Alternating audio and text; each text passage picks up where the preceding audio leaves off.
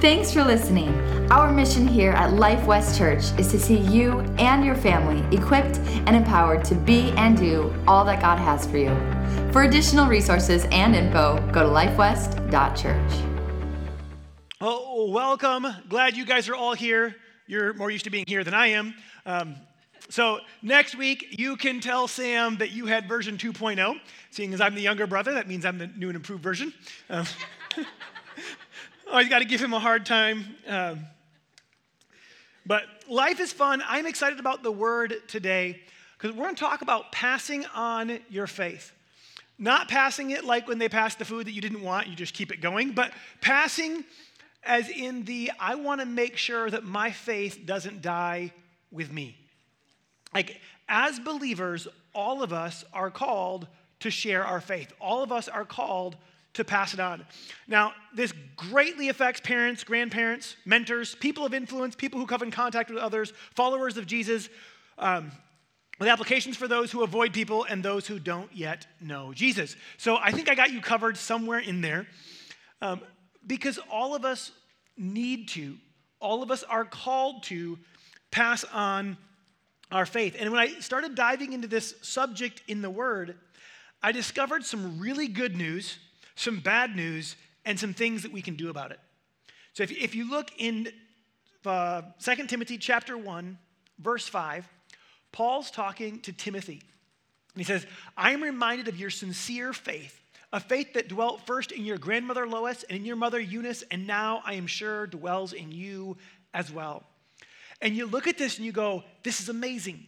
The faith got passed from one generation to the next to the next. So our faith can be passed on. And this is good and this is exciting. However, Judges chapter 2, verse 10 says, In all that generation also were gathered to their fathers, and there arose another generation after them who did not know the Lord or the works that he had done for Israel. So you, we, we saw with Timothy that the faith had been passed on generation after generation. And over here we see that the faith did not get passed on. And so the good news is that it can. The bad news is it's not automatic. So we're going to look at some of what the Bible says to how do we intentionally make sure to pass on our faith because we are all called to pass it on. It's called the Great Commission. Um, it's not just for parents, not just for grandparents, but all of us have this responsibility. Uh, those of us with children have a have those that we are the absolute most concerned with catching it, but all of us should be passing on our faith. But before I dive into all of these things that we can do, I want to give a little disclaimer because I am sure that in a group this size, there are some of you who have prodigal children. Um, and sometimes you hear this, and it can be easy to try to like, for the enemy to try to shame you and to go, oh, well, this is all the areas that you failed. You aren't perfect. I'm not perfect. God is perfect.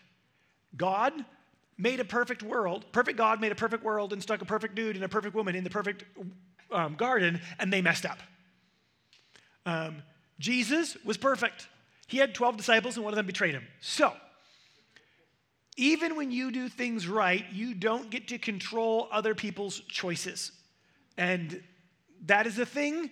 Um, don't walk out of here with guilt or shame, but let's walk out equipped and empowered to be intentional with passing on our faith. Whether it's to our children, whether it's to our grandchildren, whether it's to our coworkers, classmates, neighbors, all of us can be on purpose and pass on our faith. In fact, point number one is be on purpose and be involved. When we look through our Bible, if, you, if you're not a regular reader of the Bible, you are missing out. This is by far the world's greatest selling book of all time. And it has amazing principles, amazing truths, and incredible stories inside of it. As we read it, we discover some heroes of the faith. And some of these guys are legends. And the things that they do are amazing. And some of them, you look at it and you're like, that's just so awesome. I want to be like you. And you, But then there's this like shocking thing where you have some of them that are so great and then their kids are idiots. And you're like, what happened? Like the apple's not supposed to fall that far from the tree. Like, how was this person so amazing and then their kids so clueless? How did this person love God so much and their kids not? And so I want to look at some of them and learn some things. Our first one will be Eli. Eli's his story is found in 1 Samuel. Eli is a priest. He is a priest set aside to honor God, serve God, and help people connect with God. And so you would think of all people that he would be a master at passing on his faith. And but when you, you find him, you find out that he was a complete failure at passing on his faith to his kids. He did a lot for a lot of people, but in 1 Samuel chapter 2, verse 12, it says, Now the sons of Eli were worthless men that did not know the Lord. If the Bible calls you worthless, that is pretty shocking. So I started looking at this going, okay, what happened to Eli? Because Eli loved God and his children did not at all. And we're just going to stick a pin right here, okay? Eli, sons, doesn't love God. Because the next person in our story kind of overlaps here. We find Samuel. Now, Samuel, uh, his mom couldn't have any kids and she comes to the tabernacle and she is praying and she's like, God, I can't, I, I, I want to have a kid. And she's praying and she says, God, if you give me a child, I'll give my child to you. In fact, Eli sees her praying, sees her mouth moving, but doesn't hear any of the words. And he looks and he's like, What are you doing drunk? And she's like, I'm not drunk, I'm praying. He's like, Oops, sorry. Uh, may God grant your request. And he just kind of um, puts it on her. Well, God does. And she gives birth to, to a boy. She names him Samuel. And she promised that she would give God her child, that he would serve God all of his days. So she's like, Well, God, I'm going to honor that as soon as he's weaned so that he can leave me. And I don't know how old he was, but that doesn't take that long. Um, he's not that old. And she takes him and brings him to the tabernacle and says, Eli, um, I promised God that if He would give me a son, that my son would serve Him all of his days. So I'm bringing my son to come and to serve before God all of his days. And, and so Samuel stays there at the tabernacle with the priest, and she brings him a new robe every year that she makes for him, and, and God blesses her with more kids, and she's got a cool story. But Samuel grows up to love God. He loves and serves God. In fact, he becomes a legend for, for leading the nation and for following God. And I looked and I'm like, okay, Eli's sons don't love God. Who raised Samuel? Eli. But why does Samuel so love God if Eli's sons don't? And as, you, as we look at it, it's it's easy to go, well, the difference is his mom. And you're not wrong. His mom loved him. His mom was praying for him hardcore before he was even born. His mom had dedicated him and she continued to pray for him. And that is huge and that is important. But I think that there's more.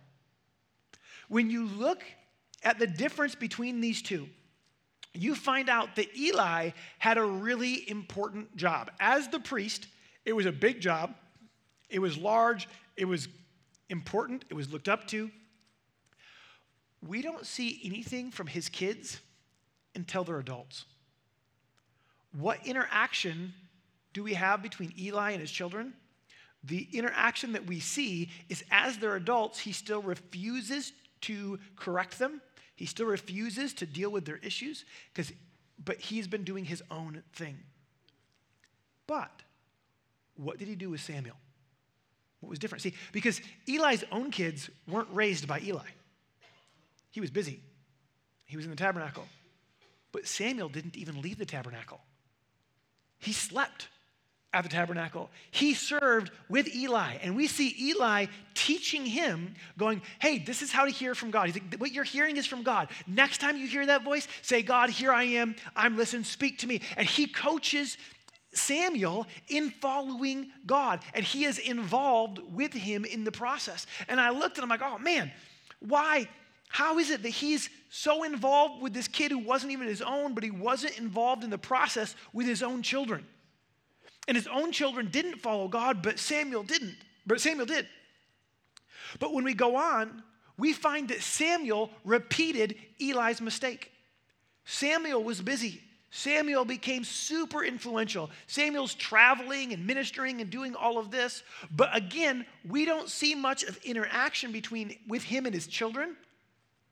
But what we see is that as they get old, yet his sons did not walk in his ways, but turned aside after gain. They took bribes and perverted justice. And it's so easy. Like, as I read this, I'm like, what is going on? But there's some light that gets shed on this subject in 2 Kings chapter 10, verse, verses 1 to 8. It, it's another one of the kings. In fact, this is not the king you want to learn from, but he showed you what not to do.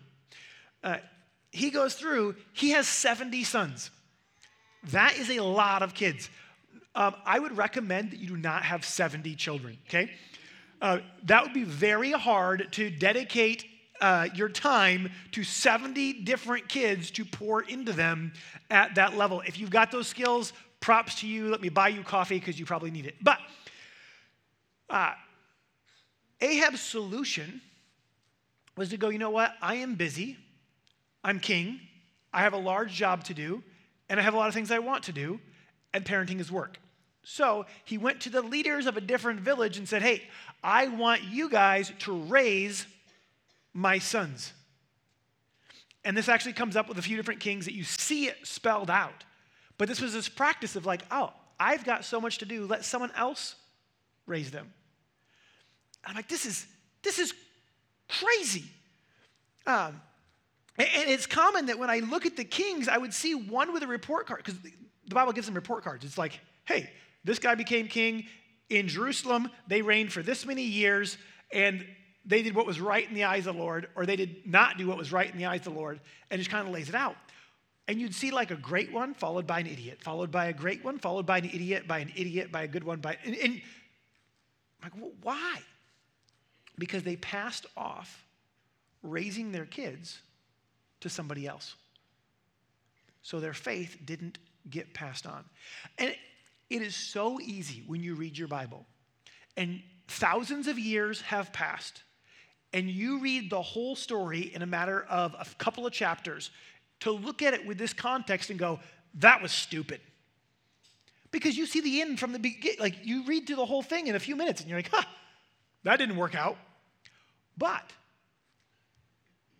we often still do the same thing. We just don't have as much perspective. See, the world has not gotten less busy. We have come up with all sorts of ways to, to save time and still lose track of time. Like, we have a microwave. There has never been a faster way to cook your food. And you throw it in there, and, and we get impatient with a microwave that is the highest like speed way to cook anything. We don't have to go kill something every day to eat. You don't have to butcher it. Most of you guys buy bread. You didn't even have to like slave over it and make it from scratch every day. Like there's so much that we do to save time, yet somehow we are busier than we have ever been. So what happens? So often we look and go, oh, you know what? The school will raise my kids. Maybe I'll, I'll, I'll pay to send them to a Christian school, or, or it's the sports teams, or the um, they'll just watch TV and they'll stay out of my hair, or and we go through all these different things where we pawn off the raising of our children to another, and then we wonder why our children's faith, our children's worldview and perspective reflects the cultures, respects, reflects the schools, the sports teams, the TV shows. Well, it's because that's who we passed it to. And, and it's not just parents that need to be intentional. But, but as, as we look at this, with, with some of the parents, with some of this, it is so easy. Uh, so easy for the homeschool parents to be like, yeah, that's why I'm homeschooling. Okay, homeschooling isn't right for everybody. Let me just put that out there. It can be an amazing blessing, but you want to like your kids. If you can't homeschool your kid and like your kid, it might not be the thing for you. Uh, but just because you're not homeschooling doesn't mean you shouldn't be involved. You go, hey, I can't do this. I can't be a part of that. But you can still ask them, hey, what's happening? What'd you learn at school? What are people talking about? What you can still be involved and you can still ask questions. In fact, you need to be. And if you're a grandparent, you can still work to be involved and to help give them a biblical world view. In fact, uh, all of you have heard of ridiculous things happening in our public schools. The problem is that most of us think ridiculous things happen in public schools far, far away, in a land of craziness like California. Which you're not wrong, but the, they happen far closer to home than we would like to admit or realize. Uh, in fact, you can go to booklook.info and get a, they have a rating system for the books that are in a lot of our public school libraries. It is shocking. Like I got on there and, and, and it's like one to five, and I'm like, they can't be that bad. And it like gives you a little excerpt, and you're like, it's that bad. Like how on earth? Like there, there's literally they, they arrested somebody for reading some of the content out of the public school library at the school board meeting. You're like, if it's that not appropriate, why on earth are you giving that to my student? My wife went to a school board meeting um, as they were bringing this up and talking about it and going, hey, this, these should not be in our school. She said it was shocking how few parents and grandparents were involved. But because they were involved, because they gave voice, that school was able to, to go, hey, we'll do something about it and we'll put some stuff in place and begin to pull some of these books that are incredibly not appropriate. But I want to encourage you to be involved, be on purpose. Don't assume it will happen just because you believe. And some of those go, but, I, but I'm not a parent, but I don't have kids. That's okay. You still breathe and you still share the planet. If this is news to you, you share the planet with other people you can still pass on your faith. I remember when I went to college, I got a job as a telemarketer. Uh, I'm not still a telemarketer, don't throw things at me, but this is the days before robocalling. So um, it was actual real people on the phone that would call you. And I got a job, and you'd sit down at a desk. They give you a, a paper for if you set an appointment. They give you a paper full of phone numbers, a ruler, a pen, and a phone. And so you'd you know, move your ruler, read the fir- or dial, read the first name. Hopefully, you can pronounce it fast, and here they come. But you spend half the day with the phone ringing. So as soon as you would dial, you just lift your phone up like this, and this is the sign to all the telemarketers around you because you have a big you full of desks and people that it's ringing, but you're not talking to anybody yet. So you can chat. And then as soon as someone says hello, you just drop the phone down and everyone knows, leave you alone. You're now talking to somebody, and a lot of them hang up on you, some of them cuss at you, and a few of them let you set appointments. But in these conversations, I get to chat with everybody around me. And it start out and they're all like, hey man, what'd you do this weekend? And they're all talking to each other. And the next guy's like, man, I got so drunk, I don't even know what I did this weekend. All I remember is waking up puking. I'm like, dude, that sounds like the flu. That's awful. And uh, but they're going through and they're comparing their party stories and they're moving down the line until they get to me and they're like, "What'd you do this weekend?" I'm like, "Man, it was amazing." Like, yeah, what was it? Like, I went to church and God was moving and there's what they taught and they're like, weird. But it happened and over and over again. They're all like, I party, they partied, and I went to church, and I tell them about stuff at church, and they're, man. They would give me a hard time until they had hard times. And It's amazing that they wanted to talk to each other about how they partied until they had a problem, and then they went, "Hey, uh, could you could you would you pray for me?" I know that I don't normally ask this, but but this is going on at home. And whether it's health, finances, relationships, whatever, they, they would bring it up like, "Hey, would you pray for me? Like, absolutely. Let's pray. like, what? Right now? Yeah. Let's pray. Thank you. And I'd pray with him. I'd invite him to church. And it was amazing to watch the people who wanted nothing to do with God come around later and go, hey, you, you, you weren't just hoping I would miraculously know that you believe something and that by osmosis I would, like, no, you said it, you spoke it, you invited me to church. So here, pray with me. Some of them came to church. I got to, I got to walk down as some of them gave their life to Jesus because I was on purpose. I want to encourage you, whether you're with your children, with your grandchildren, with your neighbors, with your coworkers, let us be on purpose. Number two is model it. We need to model our faith. It is so much easier to say, go do that, than it is to say, come, let's do this. But inviting them and modeling is so much more powerful. In 1 Corinthians chapter 11 verse 1 it says be imitators of me as I am of Christ. In Genesis chapter 18 verse 19 speaking of Abraham it says for I have chosen him that he may command his children and his household after him. Not that he may just tell them where to go, but that he could model it and call them to follow. As I was thinking about this, thinking about my parents going, hey, how did they pass on their faith? And uh, for those who don't know well, Pastor Samuel is my brother. Pastor Sam, who pastors here, uh, is my brother. My other brother pastors in Holland. My sister and her husband pastor in Grand Haven, and I'm on staff as a pastor in Granville. Like all of us are loving Jesus in the ministry. And I said, so what did they do? And one of the things that just stood out as I looked back was that they didn't just say, love Jesus, they modeled it. If I got up early in the morning, I would find dad either reading his Bible or working out and then reading his Bible. Like, he, if I caught him at the right time, he was reading his Bible and underlining his Bible, always taking stuff in. Mom would be out there and she would have her Bible or Bibles out, notes everywhere. And she's all like, hey, good morning, mom. Hey, did you know that Psalms this connects with this? And she's all like just excited about it, inviting me to be a part of it. When I was a kid, there wasn't, I don't remember a, you have to read your Bible. It was, are you big enough to read your Bible?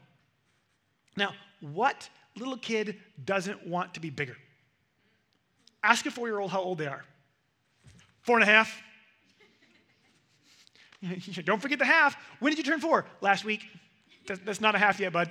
More than four. because they're aiming, they want to be big. They want to be adult. They want to do adult things.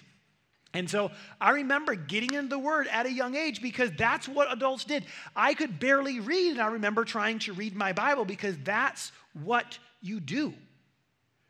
And there would be lots of it that I, I didn't quite get yet. And then there, you'd come across something really simple and easy, like you're reading Proverbs, and it's like, even a fool's consider wise when they keep their mouth shut. And you're like, hmm, I, I, I, I can understand that. But this was this was something that they modeled they didn't just like bash me over the head and go well you're not obeying your father and mother like the bible says like it's easy to do that that this should not just be a weapon this should be our guidebook and when our children see us weaponize it, it opposes, it puts them on odds against it. When our children see us go to it, it makes this the foundation for their life. If this is just how I beat them, then why would they like it? But if when they come to a, hey, can I, should I, what should we do, and they see us go, well, what does the Bible say? Then they see not just do what I said, but this is the guide by which we decide. And I remember going to my parents going, hey, can we do this? And they said, hey, well, the Bible says to avoid the appearance of evil. So you're sitting here wanting to argue whether you could theoretically do this without sinning. And they're like, yeah, but what's it look like? Because here's what the Bible says. And you're like, mm, I can't argue with that. I remember going to dad, going, hey, I want to go see this movie. And it was like the biggest movie that had come out up to that point. It had broke every record and everybody was going to go see it. And I'm like, yeah, everybody's seeing it. I want to see it. And he's like, no. I'm like, why not? He's like, there's naked people. Everybody's seeing it. He goes, yeah, Matthew chapter 5. This is what Jesus says about lust. So this is the standard that we have based on what Jesus said. Okay. But what that did was it wasn't just dad said I can't go see the movie. It was here's the standard. And here's going to become the guide. And so it outlasted my being in his house. So I, I begin looking at this going, okay, so it's so important to model it, but do I do everything that I saw my parents do? No, I don't. There's a lot of things my parents did that I don't do. And so I said, well, why? Why are there some things that my parents passed on and other things that my parents didn't pass on that I saw them do? And I started asking other people, I'm like, what did, you, what did your parents do all the time that you do? And what did they do all the time that you don't do? And what made the difference? And here's one of the things that came up um, it has to do with what you invite them into, not just what you do. So there's a ton of things that I picked up from my parents. One of the things that really helped me see this my dad, growing up, was a cyclist. It means he rides a bicycle, pedal bike, a lot. Uh, he would do at least 5,000 miles a year, um, which is quite a bit. And, but I didn't pick it up. And I mean, he's, I, I know it was so often I'd see him, I'd help him clean the chain on his bike, or I'd do different parts of it for him. And I said, well, why did he ride all of this and that didn't transfer?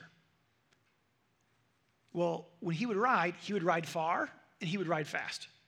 And as a kid, I couldn't ride far and I couldn't ride fast. So I wasn't invited, so that was something that he did, but not something that I picked up. However, one of the things that he did, was he would work out in the basement. And so from the time I was I entered high school right? Before I was even in high school, I started working out with dad in the basement until I moved out of the house. And then fast forward a decade, and all of a sudden the scale told me I needed to do something on purpose because I wasn't getting enough exercise on accident. So I put a gym in the basement because that's what I'd modeled, that's what I'd been a part of, that's what he'd invited me into. And one of the, the things that he had in the basement that he would use, I hadn't used much, but was a spin bike for um, getting some exercise in the basement. So I got some weights, I got a spin bike, started riding that, and then I was curious, I'm like, how close to the real world is this? I gotta find out. So after riding through the winter in the basement, I got out on the road and I rode a few times. I'm like, oh, this is cool. And my friend, who's a insane cyclist, um, and uh, he, he's like, hey, you gotta come ride with us. I'm like, all right. So I went for a ride with him, and it was crazy. And it was fun. And I'm like, he invited me to be part of it with him. And I did, I don't know, maybe 2,000 miles that year, um, riding a bunch with them. And I went from not a cyclist to a cyclist because somebody invited me to be a part of it. They didn't just do it, they said, hey, Come do this with me. And they were patient and they were kind because my friend was stronger and faster. In order for him to ride with me, he had to be intentional and be willing to lay aside the speed that he could hit to let me come along. And, and he took this time and he brought me into it. And I began to look and go, okay, this is something that my parents did in so many areas. And this is how we pass something on. But as, as I look at this modeling and this inviting them to be a part, there's, there's an area where a lot of us miss it. And I may offend somebody with this, and if I offend you, I am kind of sorry. Uh, I wish it didn't offend you, but if I didn't bring it up, it wouldn't be loving because it matters in this modeling, sometimes we think that kids or others will pick up what we intend and not what we do. And we justify our, our actions and hope that they'll pick up what we should have done rather than what we justified and did. Our compromises become the normal for our children. Uh, let me look at two stats that are shocking. The number of, of children who walk away from their faith after they leave high school is astonishing.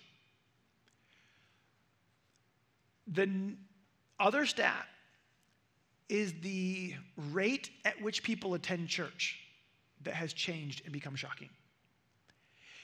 I think these two are connected. If you were to go back 30 years and you were to ask somebody, hey, how often do you go to church? They would probably respond with how many times per week they go. Today, if you ask somebody, hey, how often do you go to church? They will probably respond with either how many times per month they go or how many times per year. And I started looking at this, and, even those that say they go to church all the time, going, what does that look like today? It used to look like, hey, I'm there Sunday morning, Sunday night, and Wednesday night. It was like, hey, I'm going to be a part of all of these different things. It's like the doors are open, I'm a part of it. If there's something involved, I'm doing it. But what's become common is they talk to people like, oh, I'm, I'm at church all the time. Really? I'm like, that's awesome. Except for travel ball. When the kids are in travel ball, well, we, we miss it for a couple months. Or, or, or, except, except for the summer, because it's Michigan, and let's be real, our summer, it comes, it goes very quickly. And so we have a lake property, and so we're always at church except for in the summer. Or except for when it's sunny because we have a boat and we got to get, get some use on it or except for when uh, we were out late the night before because we had a big important event and then we all just sleep in and skip church today, but it's just because we had a really late night. Except for, and then their kids go off to college and their kids don't get involved in church. And they're like, why doesn't my kid go to church? Like, we taught them better than this. But their kid goes, well, I stayed up really late last night. So I, that's when you sleep in. But, but, but it wasn't something important. They're like, well, I wanted to watch the TV show. So I, I stayed up late so you don't go. Because what I learned was that church is important if you don't have anything else to do. And sometimes the priorities that we demonstrate, sometimes the things that we pass on, aren't really the things that we want our kids to pick up. We want them to follow, which means we need to model and we need to invite. And thirdly, I want to I want to cover this one a little bit quick, but we need to correct and redirect. Uh, and this is true of your children, and this is true of those who have given you the right and influence in their life even if they aren't your kids. Now, if you just walk up to Joe Schmo on the street and you just start hollering at them, they're probably not going to listen to you. But if you've got someone who's close to you and they're being an idiot and you don't say something, that's selfish. Because you're more concerned with the uncomfortableness of the difficult conversation than you are with the outcome of their life. That's why they tell you that a friend will tell you if you have a booger hanging from your nose. If you're going into an interview and you've got something on your face, you got something stuck between your teeth, a friend looks at you and goes, Hey, uh, you don't need to save the salad. Remove it. The, the friend tells you if your fly is down. Your, your friend tells you. But see, Proverbs says this it says, Discipline your child while there is hope, otherwise, you will ruin their lives. It is so easy. Our culture says, but if you love them, you'll just love them for who they are and where they are. And that's stupid. The, the world that says that doesn't even believe that. They just want to be selective and go, I don't want you to tell me that what I'm doing isn't okay. But the same world will sit here and will push the model that friends don't let friends drive drunk. Why not? Because it's not loving to let your friend do anything that they want. It's not loving to let your kids do anything that they want. If I know that what they're doing is going to hurt them, why would I let them keep doing it? If I let my kids do whatever they wanted, they'd be dead. My little kids wanted to race across parking lots. Like, dude, you are like this fast and like a speeding bullet. Cars can't see you, but they can still hit you. You can't play with your micro machine cars or your matchbox cars in the road. I know that's where cars want to drive, and that's where, but that's why you can't play there. I love them, so I correct them. And our world pushes this, it's just you, you just got to accept me. But let me tell you something. That's not love. There's examples. If we look at King David, he didn't discipline his children, and it destroyed his family. There was incest, rape, murder, all inside of his, amongst his kids, because he didn't deal with it, because he didn't challenge their behavior. Eli was called out by God because he honored his sons above God by letting them continue without confronting. But this is the motto of our culture. Our culture says that there's no truth and desires to define right by desire, which leaves a society that worships self and places self as God as the new ultimate authority.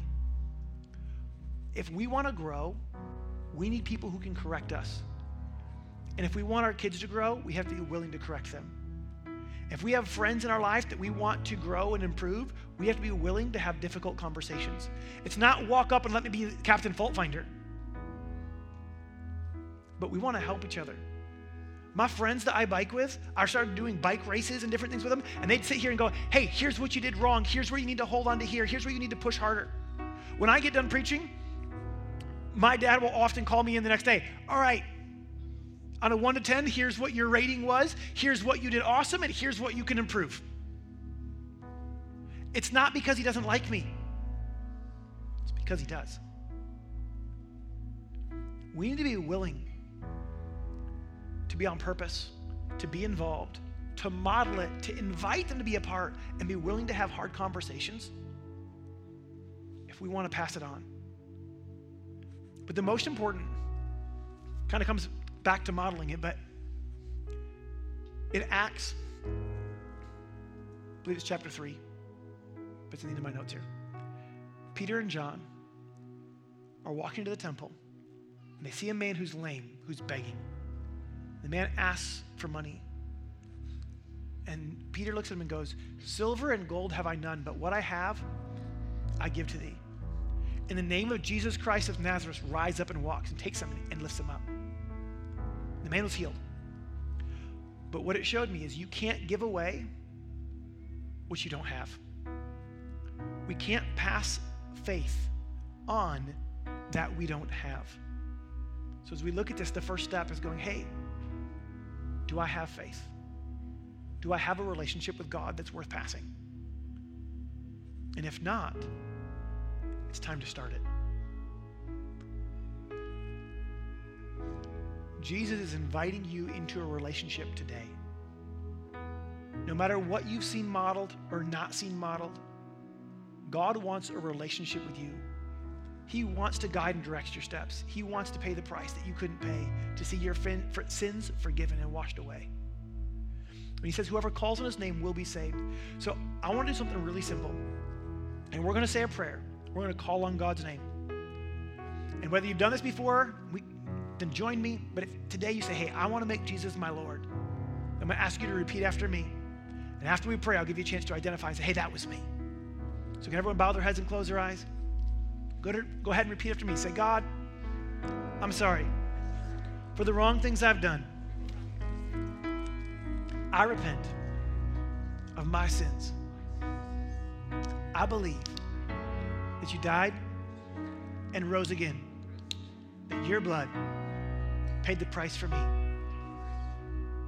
Thank you for loving me. I choose to follow you from this day forward. I declare that you are my Lord. In Jesus' name, amen. Every head bowed, eyes still closed. Today, if you said, hey, I made that decision, I made Jesus my Lord, or I came back to Jesus, I'm going to count to three. I'm just going to ask you to raise your hand and say, that's something I did today. One, two, three. Go ahead and raise up your hand. Nice and high. That's me. Awesome. I see your hand and your hand. Who else is that's me? Most important decision. All right. Well, God, I thank you for each person who made that decision today. God, that you would lead them and guide them, that you would draw them in closer and closer to you, that you give them a revelation of who you are, of who you made them to be, that you would bring freedom in their life. God, that you would give them a strong faith and that you would help them to pass it on. And we ask that you would have your way in and through them. In Jesus' name, amen. Thanks for listening. Our mission here at Life West Church is to see you and your family equipped and empowered to be and do all that God has for you. For additional resources and info, go to lifewest.church.